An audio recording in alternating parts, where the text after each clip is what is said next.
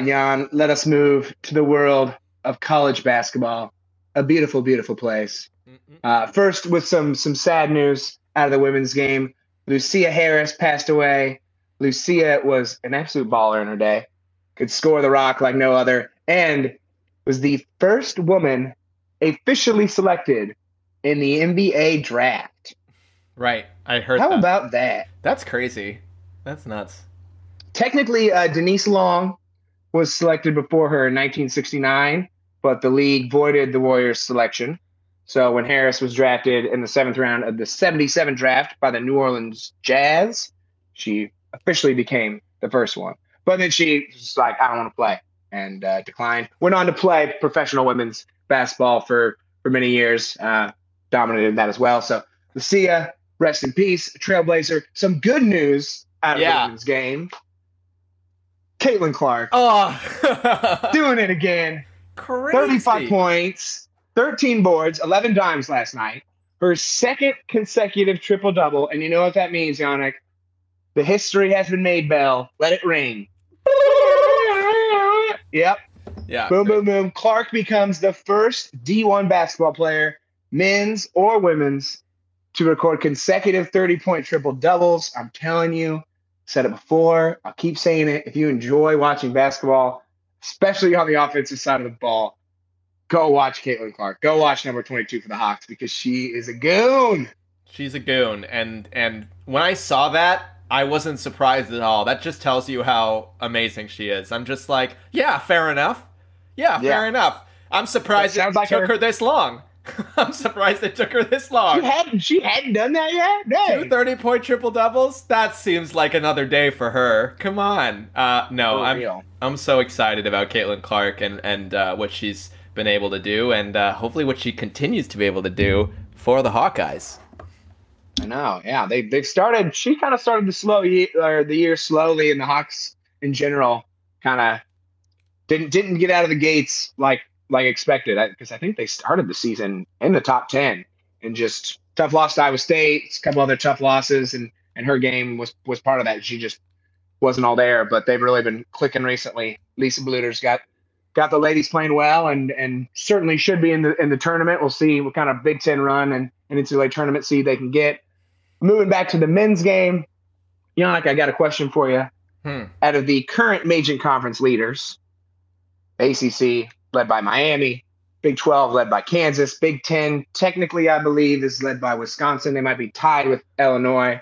Uh, SEC led by Auburn, Pac 12 led by Arizona, and the Big East led by Villanova. Out of those leaders, which one of those do you think will not win the regular season in their conference? Yeah, I the way that I saw it, um it's hard. There's some ones that are that are very obviously the number ones um in terms of okay, so the way they're playing, right? Like Auburn looks like the best team in the league, let alone the SEC, so I can't say that they're Best not going team to in the country. Right. They're so, so, so good. Can't say anything about that. Miami looks amazing in the ACC. Uh, I, I, Duke, obviously, you would say that maybe Duke's going to come back, but I don't want to discredit Miami yet. I think Miami could win it. I'm with you, man. I- Florida State's Florida State's getting it going. That like, I I completely agree. Duke looks like so obvious the answer, but I think the ACC is wide open. I think it is too. And that's why I can't give it to Duke. And that's the only team that I would strongly be able to say they're going to take it away from Miami. So Right. I keep Miami in that place. Arizona, you know, they're number three. Do I think they're the number three team in the nation? No. But they they have added an offensive element to their game where it's been so good defensively for so many years.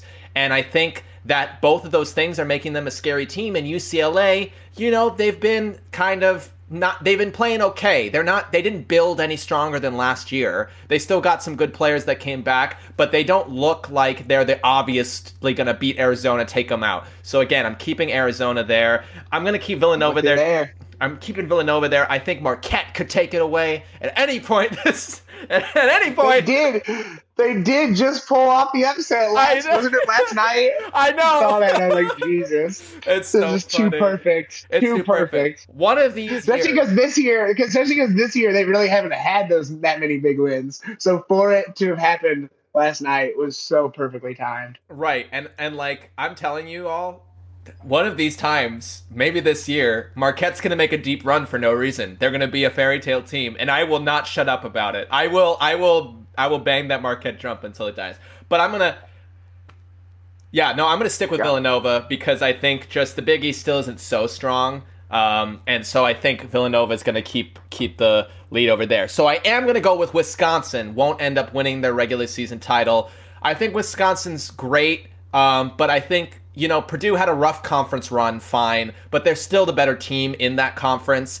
Um, and I think the Big Ten likes to punch themselves in the mouth. So I think even if it's not with Purdue, another team is going to come up. Like you said, Illinois also really really good in there. Um, so I think Wisconsin won't stay there the whole time uh, simply because there's too many good teams in the Big Ten, and they are not the far and away best team in that conference. If there is that team, it's Purdue, even if they've had that rough conference run. Yeah, I think. I mean, I think with the Big Ten, you, you make the the best point, which is just it's such a the, the cannibalistic nature of it, where right. it's like you know, you know, Wisconsin's going to be getting knocked down. Um, I really, I am a, a, huge fan of Wisconsin. I've been a big fan of Purdue all all year, but I, I actually went with Kansas, um, and, and partly for the same reason. I think the Big 12 is probably as stacked as it as it's been. Uh, Tech's a great team. Iowa State really is good. Texas is not probably where they should be, but they're still a solid team. And TCU is playing some really good ball. Okie State's playing good ball. Of course, Bob Huggins in, West Virginia. But I think the biggest reason I'll, I'll take I'll say Kansas uh, is is because I, at the end of the day I still think Baylor's the better team. Um, this is a good Kansas team that they got, you know, some shot makers, Braun and, and, and Agbaji. Um, we, I, I feel like Self's teams have, have missed those kind of players the last few years, and that's what's held them back from going, you know, as far as, as they normally want to in the tournament or, or you know, winning the Big 12 like they did for ever. Um, but I, I do, I still like the, the Baylor team just a little bit more, but, but I agree with Wisconsin. I, I think Wisconsin's it, as ready to be get usurped as anybody. Right, exactly. And I agree with Kansas. Um, I'm a little mean to them later, so I decided to let them stay there because I wasn't sure which one to pick to them well, earlier. Let's let's let's get there. That's perfect. Uh, we, I'm going to ask you, Yannick. I'm going to say a, a team. Uh, we'll start with Kansas, and you're going to tell me if, if they're a team that can make that Final Four run, or if they're a team that's going to be far more likely to get knocked out in the first weekend. Uh, so we'll start with the Jayhawks. Right. I mean, offensively stellar, right? With Agbaji and Braun together, they're averaging over 35 points per game. So already you have kind of almost half the points that you need to stay competitive in those games just with those two players. The problems have really lay in whether have really laid in whether David McCormack can come into his own, right? He hasn't really happened consistently yet. He had a game the other day where he showed his prowess. Um, but past that, you know, I think McCormack needs to play better, more consistently, and then him with those other two players can make Kansas more of a Final Four threat. But hasn't happened yet, so I can't give it to them and they get too cold and inconsistent far too many of the times. Even in all of their wins, you read you read those recaps which I went through before today's podcast. It is they overcome the cold stretches to win. They come from behind to win. And I'm sorry, that is a prime team to get knocked out in the first round cuz you play a team that's hot and all of a sudden you can't make the comeback. And so I just think right now too inconsistent and they're much more of a first weekend upset than someone that's going to really make a push for the title. Yeah, I agree. I mean, if you're going to hang your hat on, on one thing, defense is is the thing, but you still have to have, you know, good enough offense, and that's what's hurt the, the Bill Self teams the last few years. Is, is they've always been good defensively, but their offense, like typically, ha- has that this issue where they'll go through these long stretches of of just a cold spell. And like I said, even with Braun and Agbaji, guys that can make make shots that you know these teams recently haven't had, they they don't make them consistently enough. I think you make have a great point of, of bringing up McCormack and just the low post presence of Kansas. All of Bill Self's great teams have a, a, very strong low post presence. They're good at rebounding. This team doesn't really have that, uh, at least not on the same level that we're used to seeing. So uh, I completely agree uh, that that Kansas is, is far more likely to get bounced than make the Final Four. Let's move on to a, a Final Four regular. Tom Izzo somehow always. I mean, his team could start the year 0 and 15, and once the tournament starts, it there's good money. They'll make the Final Four. Is this going to be a Final Four run year for Sparty, or are they going home early? They're going home early. I love Tom Izzo. I really do. And of course, like, do I want to go against Tom Izzo, especially after you said that? No. Um, their defense has been stellar, right? They've kept nine of their past 10 opponents under 70 points. So that is something they can hang their hat on. And, and I think something that will be good. But defense defense helps you in the later stages of the tournament. I don't think defense is how you get past those first two stages where you need to come out flying and beat those teams and not keep it close because that's where the upsets happen. And offensively, Gabe Brown has what, 14 points per game? Maybe? You know, offensively, they don't have a lot that's there. Can they keep up offensively with the team that decides to just go out there and punch them in the mouth? You know, they played they've played ranked teams right? They play the ranked teams the next two games. So we'll see, right? They play Illinois. I think they play one other uh, ranked uh, Big Ten opponent. We'll see. But the lack of offensive fire makes me feel like they're a team that if they get behind for whatever reason in that first game, it's going to be hard for them to catch up. Of course, they can hang Wisconsin, their hat. Wisconsin uh, tonight. Wisconsin, Wisconsin tonight. So there you go. We will find On out. the road.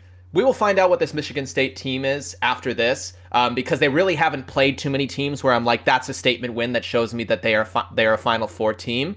Um, but for the most part, you know, I, I just think offensively they don't have the answer there yet. I'm not saying you have to have an offensive star to go with a good defense. You don't, but you your But it helps. it helps, but it helps. Like I mean, like they like I didn't even really do this intentionally, but Michigan State and Kansas, they really they remind me so much of each other. Right, and, exactly. And, and again, it's kind of been a recent since Cassius Winston last. It, it's been something Michigan State's kind of struggled with the last couple of years. Not you know all that long for not not all that long for Michigan State or Kansas. They've still been just fine, uh, but long you know struggles for for those two programs where they just haven't they haven't had you know a guy that that when they really need the shot is going to hit it and, and is going to be able to make that offensive play. You know, maybe not even just a shot. Maybe it's a, you know a, an assist or, or what have you. That offensive playmaker that when things aren't going your way on the offensive side of the ball can say, "All right, I got this. Let's go get a bucket." Uh, and I, yeah, I think that's what hurts Michigan State. And and you said it, they really haven't been tested yet, especially in the Big Ten. Uh, they played Baylor and Kansas, lost by double digits to both of them. So I agree. It's it's early where they'll probably you know end up being a nine seed and make the Final Four because that's what Tom Izzo does. That's what they do. but- Yeah. I, I I agree, especially them even more so than Kansas, where where I I worry about Michigan State. All right, the next one, a team that started the year with some high aspirations, uh, and and has been brought down to earth. Their in-state rival, especially bringing them down to earth. The Alabama Crimson Tide. They beat Gonzaga early in the year. They're not ranked in the top 25 right now. Still, a cer- certainly a super talented team. Uh, the SEC is is having one of the probably their deeper years we've seen in a while. But are the Alabama Crimson Tide, are they a Final Four run team? Are they going home early? They're going home early. And because, and here's why, right? It's not just that they've been playing poorly, right? But Alabama last year, defense was their thing. Defense, they had this great dynamic defense that maybe it didn't keep people under a certain amount of points like other defenses did, but they they were dogs after that ball and they just don't have that strong defense right now. They're getting slaughtered on defense. They've lost 3 of the last 4 games. And and you know, yeah, they I think they beat LSU the other night, but it's not like LSU is the strongest team in the world on defense either. So it just makes me feel like their normally strong thing that they can hang their hat on, right, is that strong defense. And if they had that strong defense and then they had Shackelford and Quinerly, then I might be like, okay, I can see this happening in a world. But I don't think either of those players are good enough to make up for the defensive woes right now. So I gotta go with first round exit. I, I can't I can't see them in the final four right now. Yeah, I mean, plenty of time. Again, still early for them to turn around, but but I agree that the team last year had just like with that defense and, and even just with their offense, like they just kind of had this edge about them. Yeah. they were like, "We're gonna beat you." Like it, I, I don't even know how to put it into words, but like they they had this this this grit that they were like, "We're we're just gonna beat you down, and Right. we're gonna win this game." And this team, I've watched I watched basically all that Alabama LSU game. I watched their entire game against Auburn and and some credit certainly has to be given to Auburn because Auburn played incredible in that game. But both the games, like they, they certainly don't have that that bite to them this year, and and they're they're a good team, but yeah, they're they're missing something to be all that uh, excellent. let's talk about another team we talked about earlier, mentioned earlier, the Arizona Wildcats, the old time Gonzaga assistant, giving them one of their best years forever. We always wondered would Sean Miller would would put it together. He never could, as much as he cheated. Uh, he wasn't wasn't able to. Sorry, Sean Miller, but there is a recording of you like selling to bribe someone. So I, you know, I'm not really no libel here. But anyway, Arizona clicking top of the Pac-12 right now. Are they a Final Four worthy team? Are they going home early? We've got, I think right now we've got all going home early. So we got no team that you think can make a Final Four run. Well, this is the team that I think can make the Final Four run. I mean, they only lost. They only lost against a, a decent Tennessee team in a close game. They've been blowing out the Pac-12 both defensively and offensively. You talk about their defense for so many years. Now their offense is clicking. Mathurin and Tubelis scoring over 30 points per game together, just those two players. Uh, like you said, it seems like the coaching staff finally has that team on both sides of the ball really geared in. They're holding UCLA off. I think they are Final Four worthy because they still kept their identity as that defensive team, but they got this new charged offense that can really make it hard for teams to beat them on either side of the ball.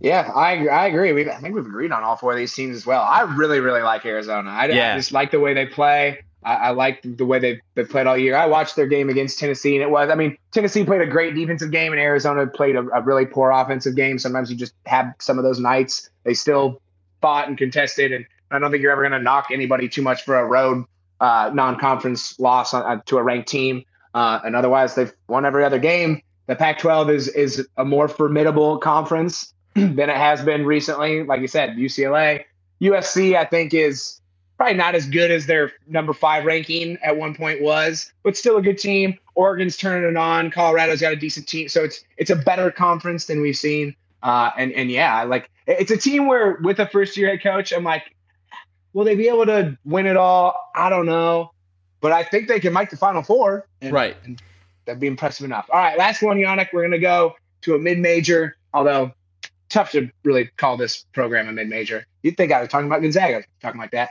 But I'm talking about the Houston Cougars out of the AAC. Are they a Final Four worthy team? I mean, I don't want to pick, I don't want to say no because they made it last year, but at the same time, I'm saying no because their conference is so not formidable. Um, and granted, we've underestimated them before. You know, Quentin Grimes showed us last year, you know, we can all suck it. And if they show us that again, that's fair. For now, I have to go off what I've seen. They're a great team, but all of the all of the data we have is from their conference, which isn't great. They've played two uh, non-conference teams that kind of would show me something, Alabama and Wisconsin, and they lost to both. And I'm saying Alabama won't make the final four, so how can I say that Houston will? Right? If they if they lost to Alabama. And I also don't think Wisconsin is like the best team in the Big 10. So, I think Houston there's still not enough out of conference games for me to look at and be like, no, but look at that. You know, yeah, their conference bad, but they play well outside of that. So first round exit for me, uh, more than a Final Four run repeat. This is this will be the one we disagree. I uh, I think Houston is is a Final Four worthy team. They, like you said, they did they did lose their first their two games they had like non conference wise to to make a little more noise, but one point lost to Alabama, two point loss to Wisconsin. Both the, the games I think were on neutral. Well, I know that Wisconsin was on a neutral site, but it was a neutral site in Wisconsin, so not really a neutral site. Um, and, and I just think I think you know Kelvin Sampson always has Houston playing really really good defense. This team certainly has that, and I just think they have a little better offensive flow than than some of their their past teams do. So uh, I think they're I think they're a legit Final Four contender. That's all our college basketball talk for now, but there will certainly be more as as the season progresses. Uh, the Hawkeyes got hosed what are you gonna do? Keegan Murray's so good, though. How can we talk about yeah. Keegan Murray? He's so good. Of course.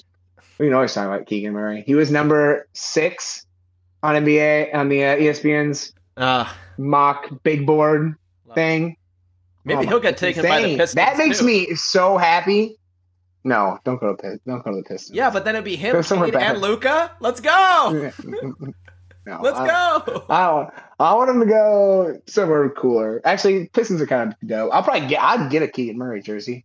I'd get a Garza jersey, but I don't know how long he's going to be in the league. I think oh, Keegan's going to be there a long time. He had time. a great time. He had a great game that one time. Did he score like twenty yeah, something points? He, I mean, he's he's done decent.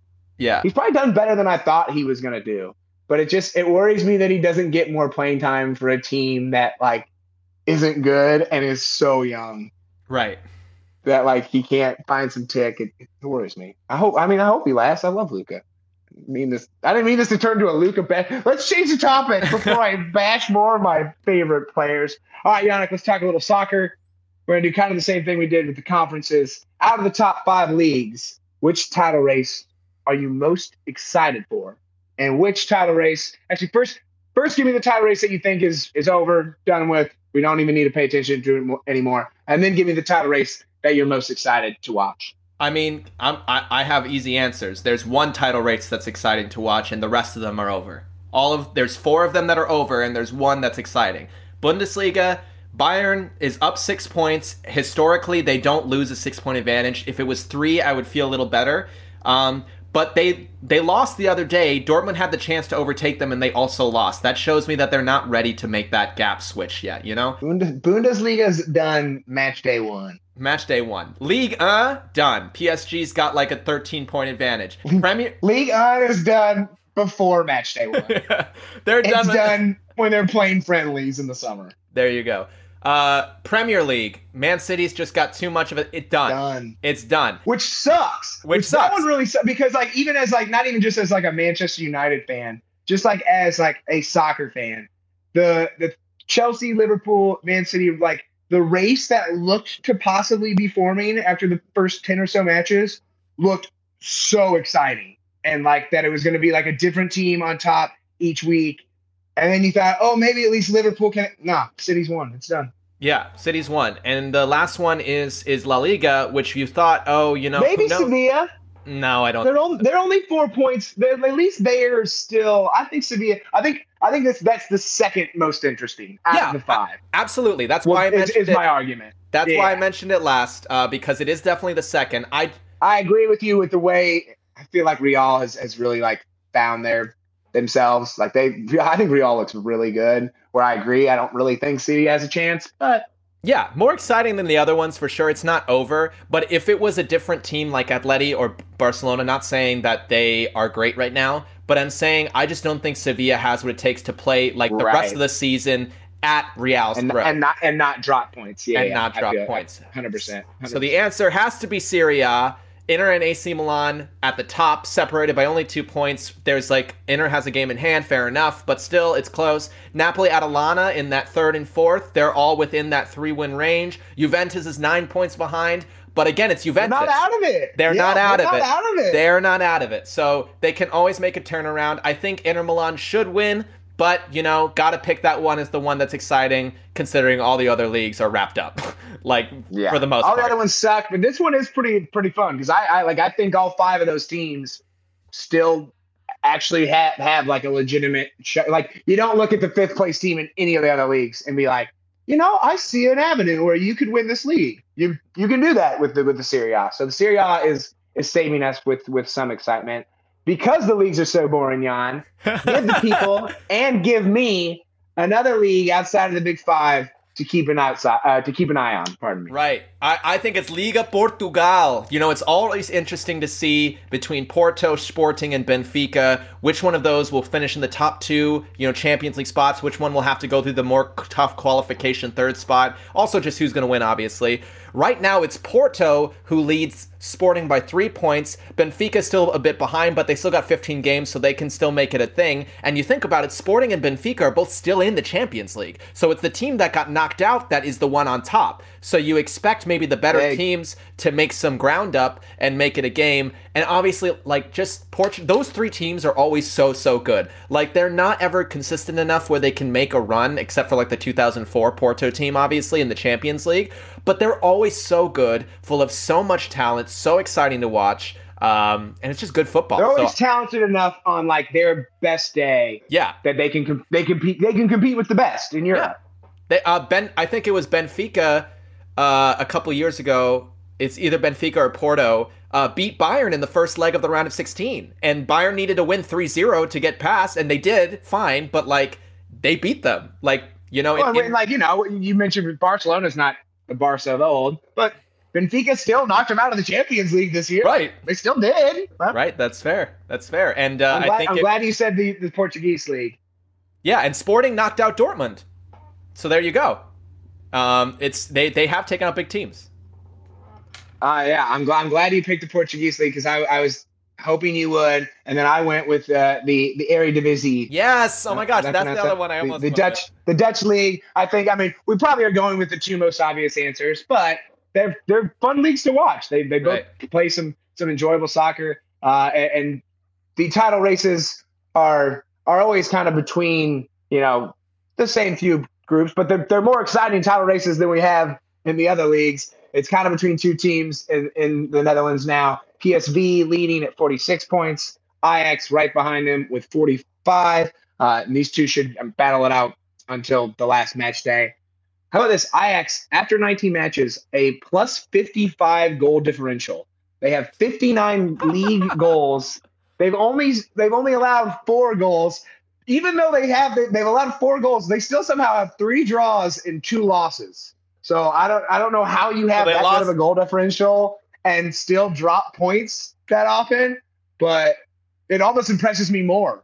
Yeah, they must have had like a 3-0 loss, a 1-0 loss, oh, two nil-nil draws. Like just yeah, nothing. For that's, real. That's crazy. It it's happens absurd. Yeah, another great league. It's another great league. Both those ones are, are a ton of fun to watch and and always, I mean, like I said, good good teams. It's not like you're watching some some B league uh, outfits or anything. Right, exactly. I, it's also interesting to watch, right? We talk about these leagues getting boring, and obviously the question comes back around Super League. Good idea, bad idea with the same teams winning all the time. It's still a bad idea, not saying it's not. I will never go for the Super League, but this is where people will make their claims on it. Man City wins again, Bayern wins again, da da da da da, you know? Well, I, I mean, like, there's certainly, th- th- that part of the league is just like, somewhat broken, but that's why we have the Champions League.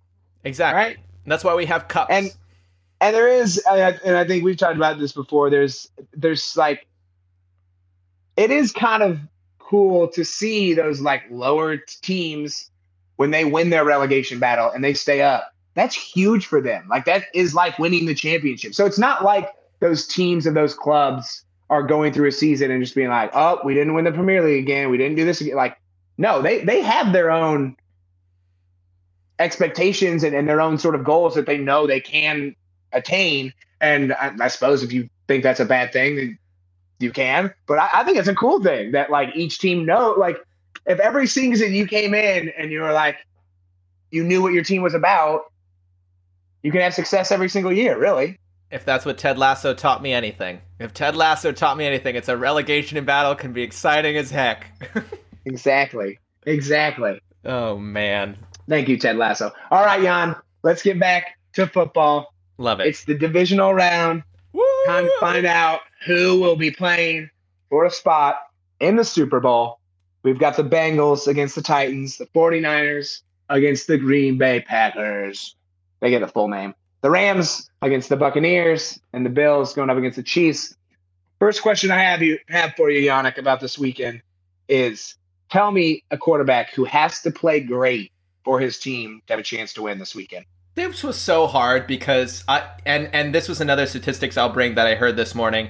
This these these matchups, these divisional matchups are statistically the closest matchup collection in a divisional round since 1967.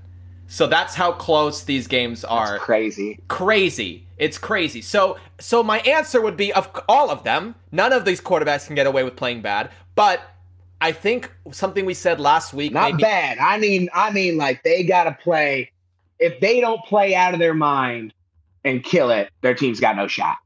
Right. And I okay, so that this is what I'm going to say then. I think that it's hard for me to pick one just saying like because there's so many quarterbacks. So it was hard for me, is what I'm saying. But I think because of the same answer I give last week for this team and how important it is that they win, um, I think I have to go with Matthew Stafford. I think his team sold the future to get him to win these games.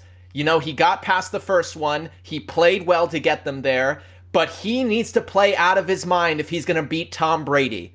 Tom Brady doesn't get beat in the divisional round. He's 14 and 2 in the divisional round in his life. He's 14 and 2. He doesn't get beaten this round. He either gets beaten in the first round or he gets beaten in the championship or he goes to the Super Bowl. Those, you know, it's it's like he doesn't lose in this round. So I, I know that the Buccaneers have some problems. They're missing Tristan, Tristan Wirfs. Obviously, it's going to be close. But we saw against the Eagles, and granted, the Eagles aren't the playoff team that everyone was worried about, but we saw them turn it on. We saw what they can do.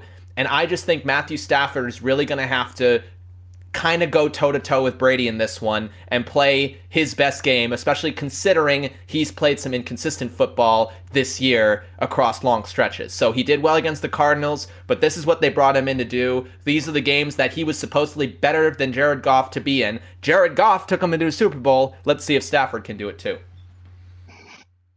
Jared Goff did take him to a Super Bowl. Yeah, he but did. We, we're we're uh, we're in some agreement. Uh, we have the same game where we're picking our quarterback, but I'm going with Tom Brady. Okay. Because I mean, like Matt Stafford has probably, you know, maybe the best receiver in the league. Matt Stafford has a defense that's playing pretty darn well, and Aaron Donald and Von Miller. Tom Brady right now doesn't have much.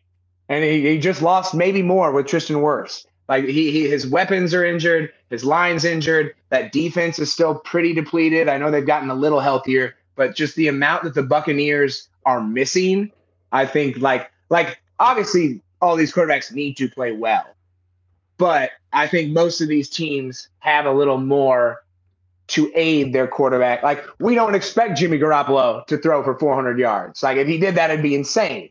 They're in a better position to aid him. I think the Buccaneers are not. I, I, think it's. I mean, and we've seen it all year. The reason Tom Brady threw all those yards was because the Buccaneers didn't have any other choice but to throw all those yards. Their defense wasn't stopping anybody. They couldn't really run the ball that well. Like it, it wasn't a oh, let's throw the ball because we want to. It was a throw the ball because we have to. Uh, and so I, I, think it's Tom Brady. And like you said, this is the he, he usually does pretty darn well in any round of the playoffs, but this is a, a particular round for him where he usually does perform out of his mind. Right, exactly. That's almost why I didn't pick him because I was like, yeah, of course he's going to play. Like, it's not even a question. He's going to. He's going to. Um, but I agree, and it's a big game for both of them. You're right for different reasons, but uh, it's going to be an interesting one.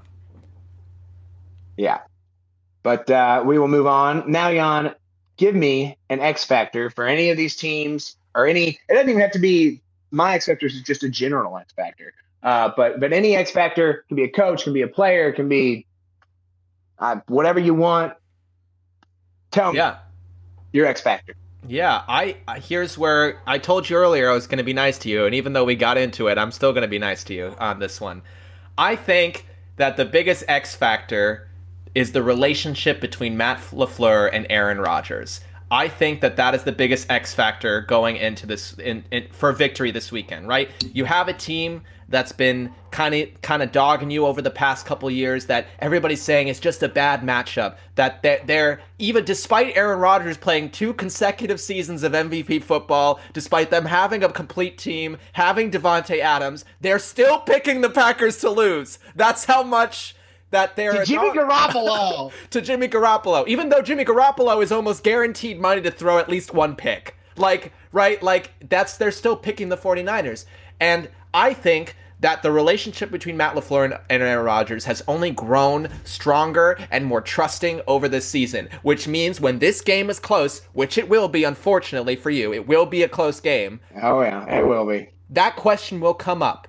Do you play it safe or do you trust Aaron Rodgers? And Matt LaFleur knows the answer to that question already, and that is why they're going to win. He already knows the answer to that question. They don't have to do this whole analytics thing. You trust Aaron Rodgers just like you have the last two seasons, and you win that game. Give the ball to 12. That's true, and, and that relationship's it. strong. It is. No, I, I agree. I think it, it has it has gotten so much. I mean, you know, there was there was a time last offseason where I I had no idea what the hell Aaron Rodgers going to be doing. I thought he might be coming back, but you know, really was kind of like, I don't know what this is. And right now, I, I mean, I think I think probably a Super Bowl run might still be neat. Like if we lose this weekend, I think it still kind of goes up in limbo. But I feel a lot more settled as a Packers fan because I think those relationships have gotten a lot better. Um, I'm going. I went with, like I said, I kind of went with just like a general X factor, and I went with. I, I was gonna go with home field advantage, and then I realized that I picked three road teams. LOL. so that's a, spo- a spoiler on my on my picks because I'm sure you can pick out the road team I didn't choose. Uh, But uh, so I went with the running attack. Uh, we kind of talked about the Bills earlier, how that how that running attack has has made that offense even more dynamic and tough to stop. The Packers have a, have a big time running attack. We know the Niners rely on the run. The Rams usually use it a lot. Is it something that the Buccaneers are going to be able to implement? Are they going to be able to bring back Leonard Fournette and, and have that as another part of their uh, attack, which would certainly help Tom Brady and, and take a little pressure off of him, like I was speaking about early. So I just think the running attack in general in, in all these games is, is going to play a big part. I mean, maybe maybe not the Bengals. They'll probably run the ball with Mixon well, but even the Titans, it's what is what's Derrick Henry going to look like? What's that rushing attack going to look like? So who who wins the battle of the trenches? Who wins running the ball this weekend? I think as a, as a big factor. Perfect. I'm going to re- uh, amend my statement because I think it still can be played generally. I think the teams that win these games, and actually this tracks perfectly, is actually except for one game, and I'm not going to mention that game because it's equal on both footing.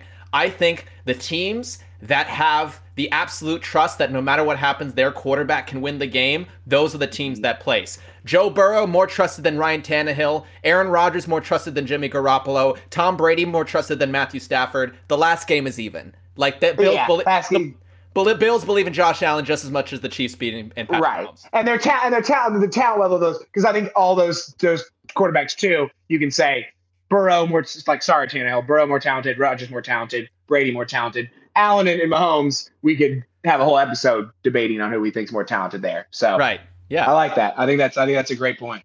Yeah, absolutely. But I mean, I just just saying those games, I'm so excited for. Dude, it's weekend. gonna be such a like I literally this playoff, and like we said it last weekend with the wild card, and and we kind of, I mean, it really is a perfect. I think the NFC looks scarier, but the, the AFC teams are, are, are rounding into form now. And really, you look at all eight of these teams, and all eight of them look pretty dangerous. I like. I feel like you get to this point normally in the playoffs, and you're like, all right, it's the top two teams from the NFC, and maybe those three teams from the AFC.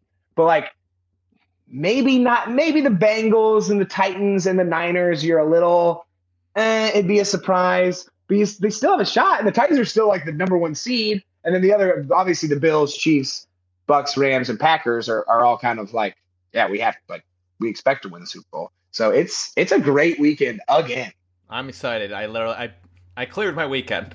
I was just like I'm watching I'm football. So nervous. I know, man. I I know you are. It's gonna be okay. it's I gonna be fun. I've, I've texted everyone. I said, "Come over, come over to my place on Saturday.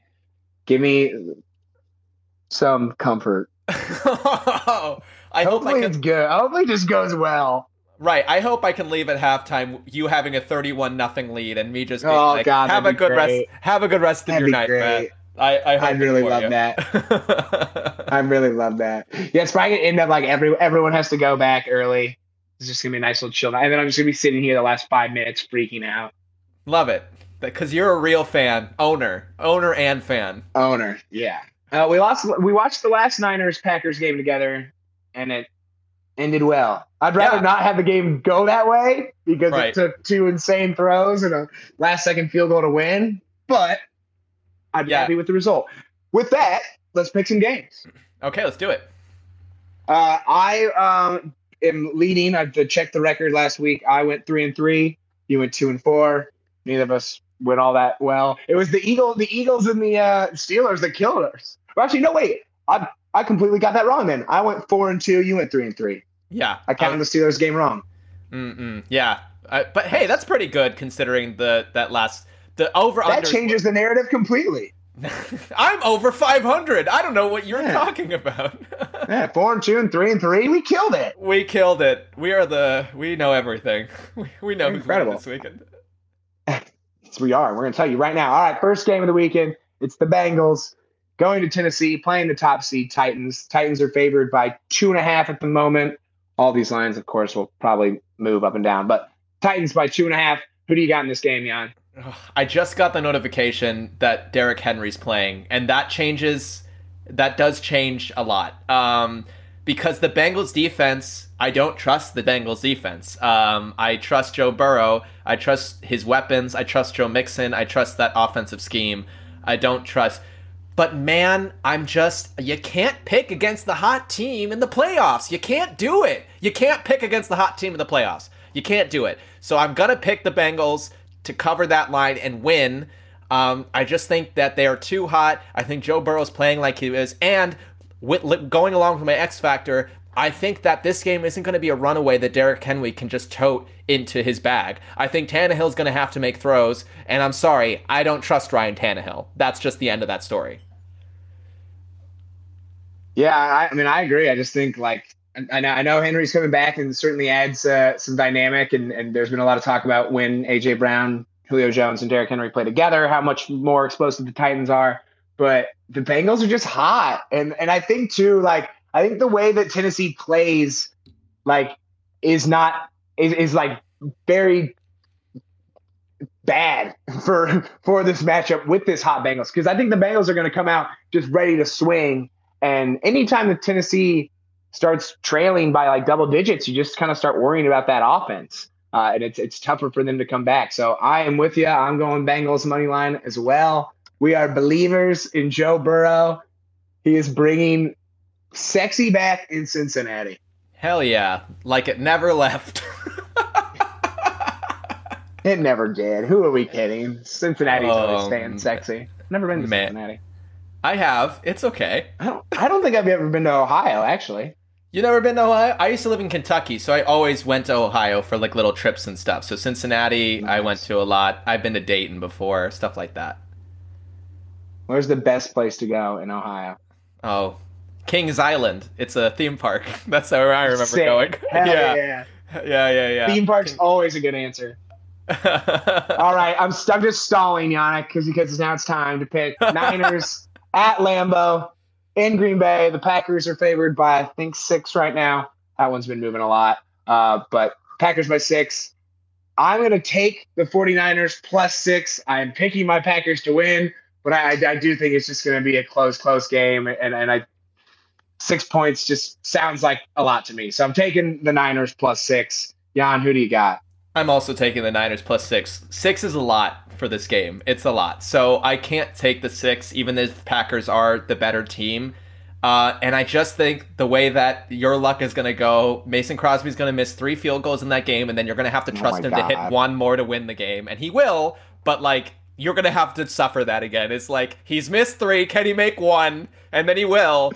But like, and you know something else I thought of too? if you win this game, right, no matter how you win it, as long as Rodgers doesn't get injured or Davante doesn't get injured, if you win this game, you go from, oh, you know, this is a big game too. you guys should win the Super Bowl. That's you immediately go yeah. there because this is yeah. just the worst matchup. So if you guess by them, it's like, yeah, they're going to win the Super Bowl. I know. I feel far more confident against the Rams. Just like I know the Rams are a better team than than they were when we played them, but like we spanked them and and the Bucs are just so depleted. Like I I think I'll feel better. Also, just that first playoff game, like I, before there was the year the year after the Packers won the Super Bowl when they went 15 and one, and they were the top seed, and they lost the Giant. I feel like I bring this up all the time, but they lost the Giant. Like that has scarred me of buys. That like I hate coming out of the buy of the playoff. I know it like overall is good, and but I still I hate it. I'm nervous. But that's got we're both on the Niners plus six. Yeah, I do, man. Packers, Packers have given me so much trauma. Yikes! Bastards. Aaron mm. Rodgers is a mm. abusive lover. All right, Rams, Buccaneers. That's gonna be the title uh, of this episode. Aaron Rodgers. Oh my god! Yeah. Shailene Shailene Woodley's gonna listen in on our podcast just like, what the hell is this about? it's not Aaron. Aaron Darren's great. It's the organization that yeah. I own now. Okay, Rams Buccaneers. Buccaneers favored by three. Who do you got, Jan?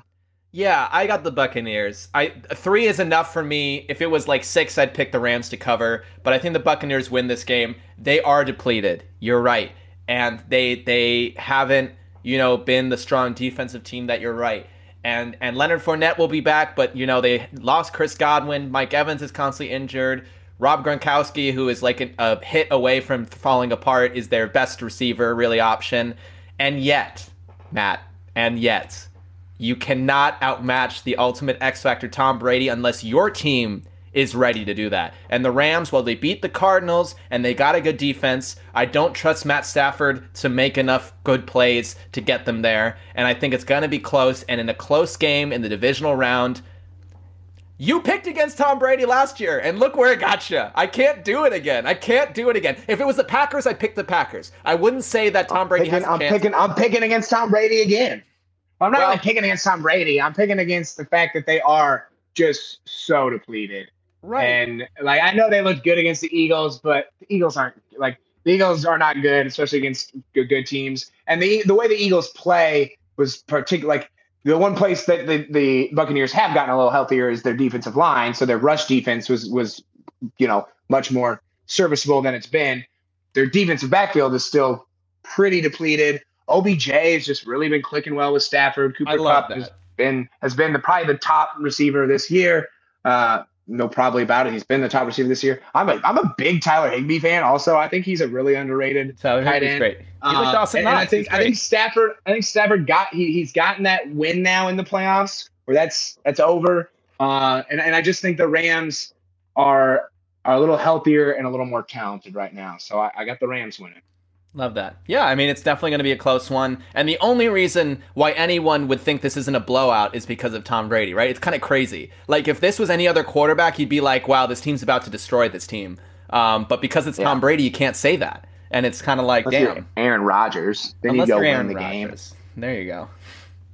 And you just run draws and screen against the Arizona Cardinals all damn day. Don't even matter.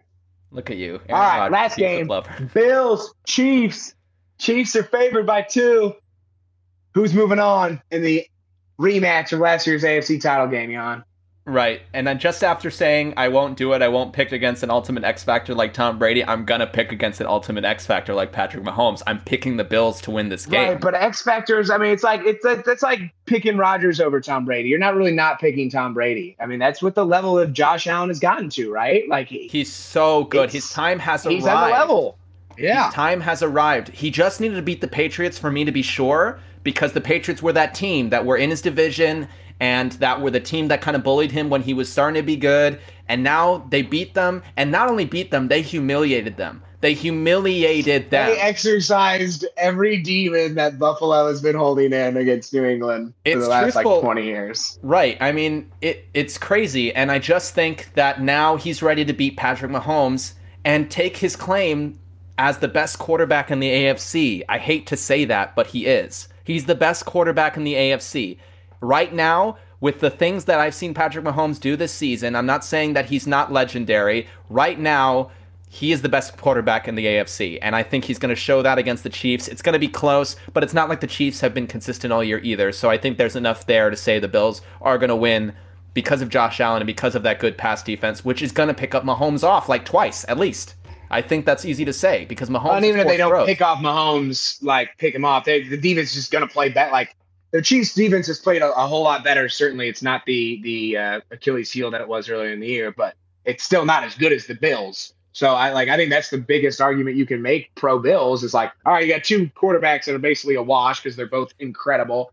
Which defense is better? It's the Bills.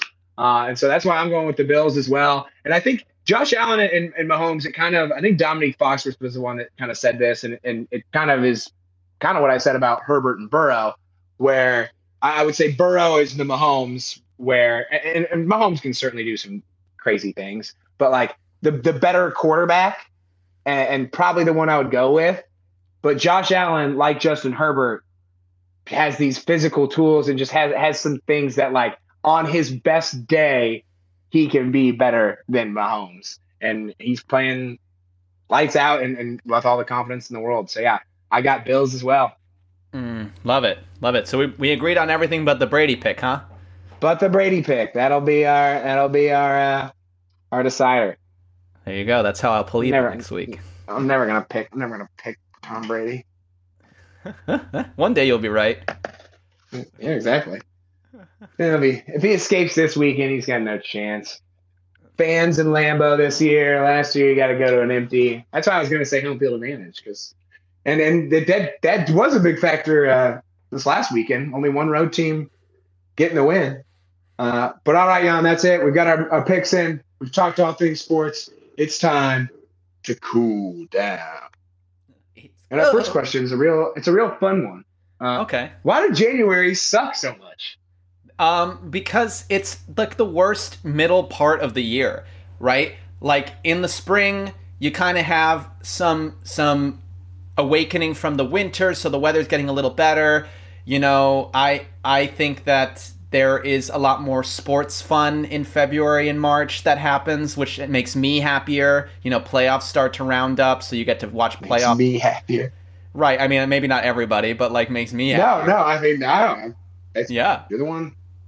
I just I like the comment. I thought it was Oh. good. I thought it was I thought it was well said. Thank you.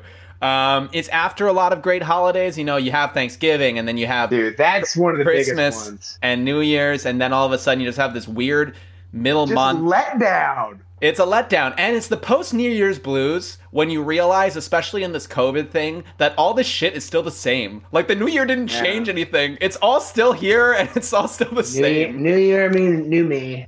Ugh, yeah, and all of that becomes no. You actually have to do the effort to change who you are. You don't just get to say that the second the new year comes around and like it happens for you. Like you have to actually put work into it, just like you did last year. You lazy you asshole. Maybe maybe it's better in like a warmer state too, because then like it sucks because it's just today especially it's cold as all shit. it's New York. horrible. Um, but like it's just like cold weather and like dreary and dark, and you're just like I don't like. At least in December and stuff like that, I, you've got things to look forward to. Now you're just like, all right, I'm over it. I, I hate it. But the, the one good thing about January is, is I feel like everyone is just in total agreement. That's just like, man, January's really blow, huh? Yeah, exactly. They do. Everyone's like, I'm depressed, and then people are like, it's Mercury retrograde. I'm like, is it? It's every year is Mercury. Every no, every day yeah, is. that's not that's not what it is. It's cold weather. There's oh my god, hate, I hate people so much. you can't see Matt right now. He's fuming. He's chomping at the Uh, bit to punch dude, someone. that's whenever face. I whenever I see people online say that's the reason January suck, I do get so mad. Hey, I I want to argue with all of them. Like, no, that's not what it is. You Nimrod. All right, Yannick, it's time for some quick fire questions. Yeah, Nimrod was the nicest word you could have said there. I was a little worried. I'm not gonna lie. I was like, what word is gonna come out of Matt's mouth right now? Nimrod was a good one. What do you think? What were you thinking it was gonna be? I don't know, just some kind of swear word or maybe a word that used to be okay to say but isn't too much anymore. I wasn't sure. Oh Jesus, Yannick, put me on blast, why don't you? I'm not putting you on blast. You were just very animated. That Sometimes sounds. you say That things. sounds like that sounds like I'll say things that aren't socially acceptable.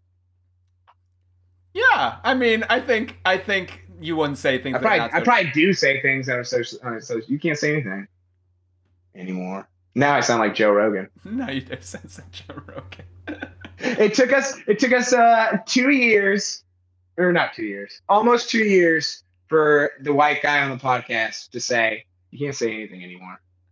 Yeah, I That think might be a record. That might be a record. That That- be a I think record. that that's a pretty good streak. I mean, we've been very socially conscious up until Just this point. listen. Let me listen to "Baby It's Cold Outside." Okay. yeah, that is the last. I will. I will. I will defend that song forever. All right, you're on the hot seat, not me. This has been switched somehow. This is bullshit. You're just nervous. All got a lot of nerves.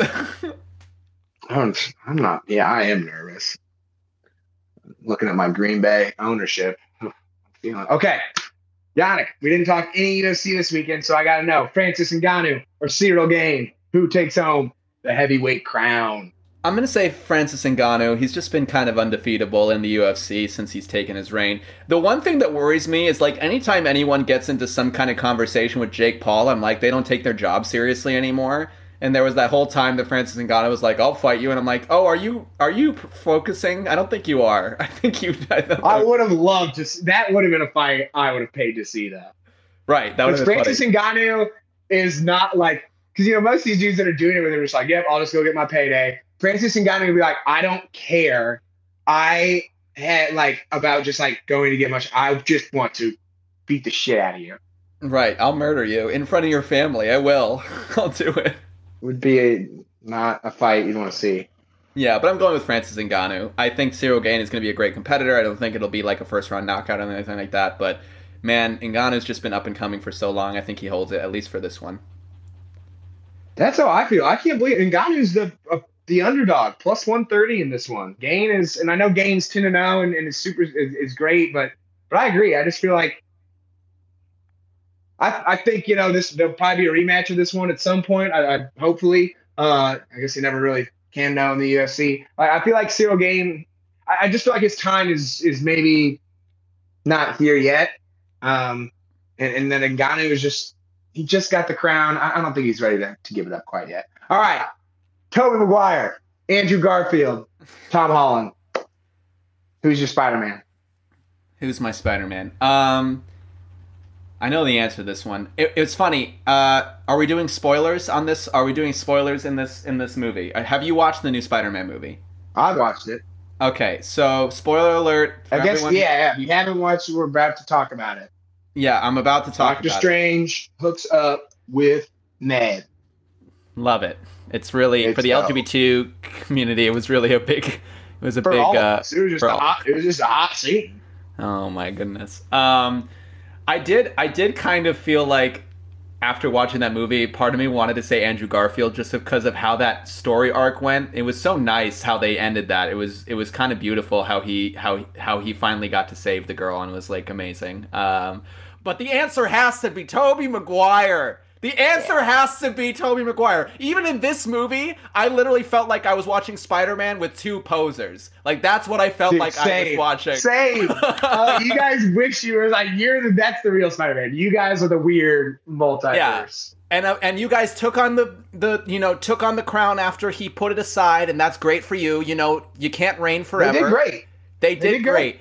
But Honestly, that is the thing. I mean, that, like this debate is like one of those where I'm like, I mean, I think you can go wrong because I think it is Tobey Maguire, but especially for like younger generations, I get why you would go with with Garfield or Tom Holland. And they all kind of brought a little. They all played it pretty differently, which is always nice too. Yeah, and I just think the way that they told the story, how could you not pick? You know, Tobey Maguire is the one that teaches Tom Holland about the man he should be, and not about the man that he he he knows personally he was gone the path to being. And it just showed like that's fucking Spider Man. That is Spider Man. No I thought he was gonna. Oh no! The ending. I was like, oh no! I, was like, I was like, I was don't worried. you fucking do this to me right now! I was. I was yeah. Which they never. I wish Marvel had a little more stakes. I've decided to catch up on all the Marvel stuff, so I just want to. I watched Black Widow, which was okay. pretty good. Yeah, it's gonna be. And then I gotta, I gotta, I gotta say, I thought Loki was solid. Loki is good. I thought because I thought WandaVision, I thought WandaVision started strong, and then I got pretty bored. I thought the Winter Soldier and Falcon sucked. It was, it was just like it was so unimaginable. But but Loki, I, I I liked. So now I just need to watch Eternals and uh, Hawkeye. But then I have to watch Boba Fett, and there's new Ozark episode. That's what I'm doing all night tonight. I'm just watching Ozark. I'm binging watch watch uh, Eternals. It's it's kind of a controversial one. Watch Eternals before our next episode so we can figure it out. Uh, I want to see what you think. I think it. I'll like it. I think you I'll think like it. I don't. Okay. I don't like Angelina Jolie. So she's in it a lot that I won't, but I like everyone else, and I really like Chloe Zhao. I know it didn't. I was gonna go see it in theaters on the, like the AMC thing, and then it got all those like really not great reviews. So I was like, well, I don't really want to spend twenty five dollars then. Right. Plus exactly. that's free. yeah. There you go. That's the same thing as I felt with uh, Tragedy Macbeth that just came out on Apple TV. I'm like, oh, I'll just yeah. watch that on TV. Yeah, hell yeah. Dude, I know there's so many. Last Duels on HBO Max now. I know. There's so much to watch. I, I mean, I, I love, I love it. I love it. All right, last quick fire question: How many NFL starters from this year will be playing on different teams next year? And you mean quarterbacks? Yeah. Sorry. Yeah quarterbacks. I was like, that's too hard of a question. Otherwise, I don't know what you're trying to get me to predict every player that's going to be traded. Are we doing an over under 500? um, yeah, right. What's the normal turnover for free agents? I don't 142. Yes, just the 32 quarterbacks.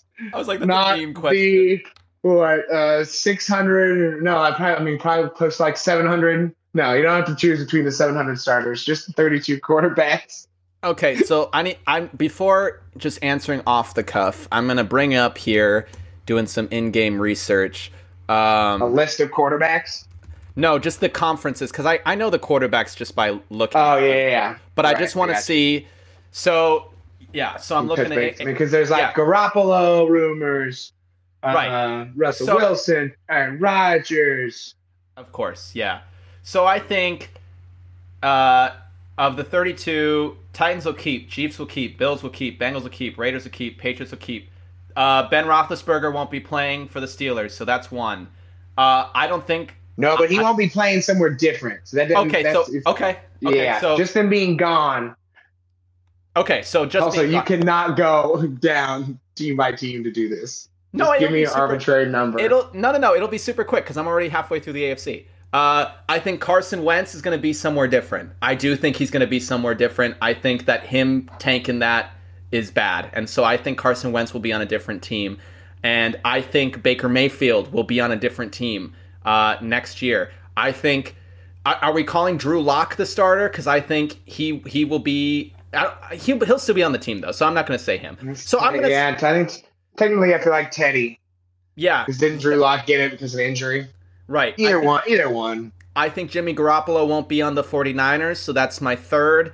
And I think probably three more in the NFC. So I'm going to say six. I'm going to say six starters Six. across. Yeah, because you got Washington, you got Seattle, you got um, uh, Carolina, may, you know, Giants, Lions. There's still like a lot of teams that you don't know what's going to happen. So I'm going to say six teams of the 32, those starters are going to be elsewhere. I like it. I like it.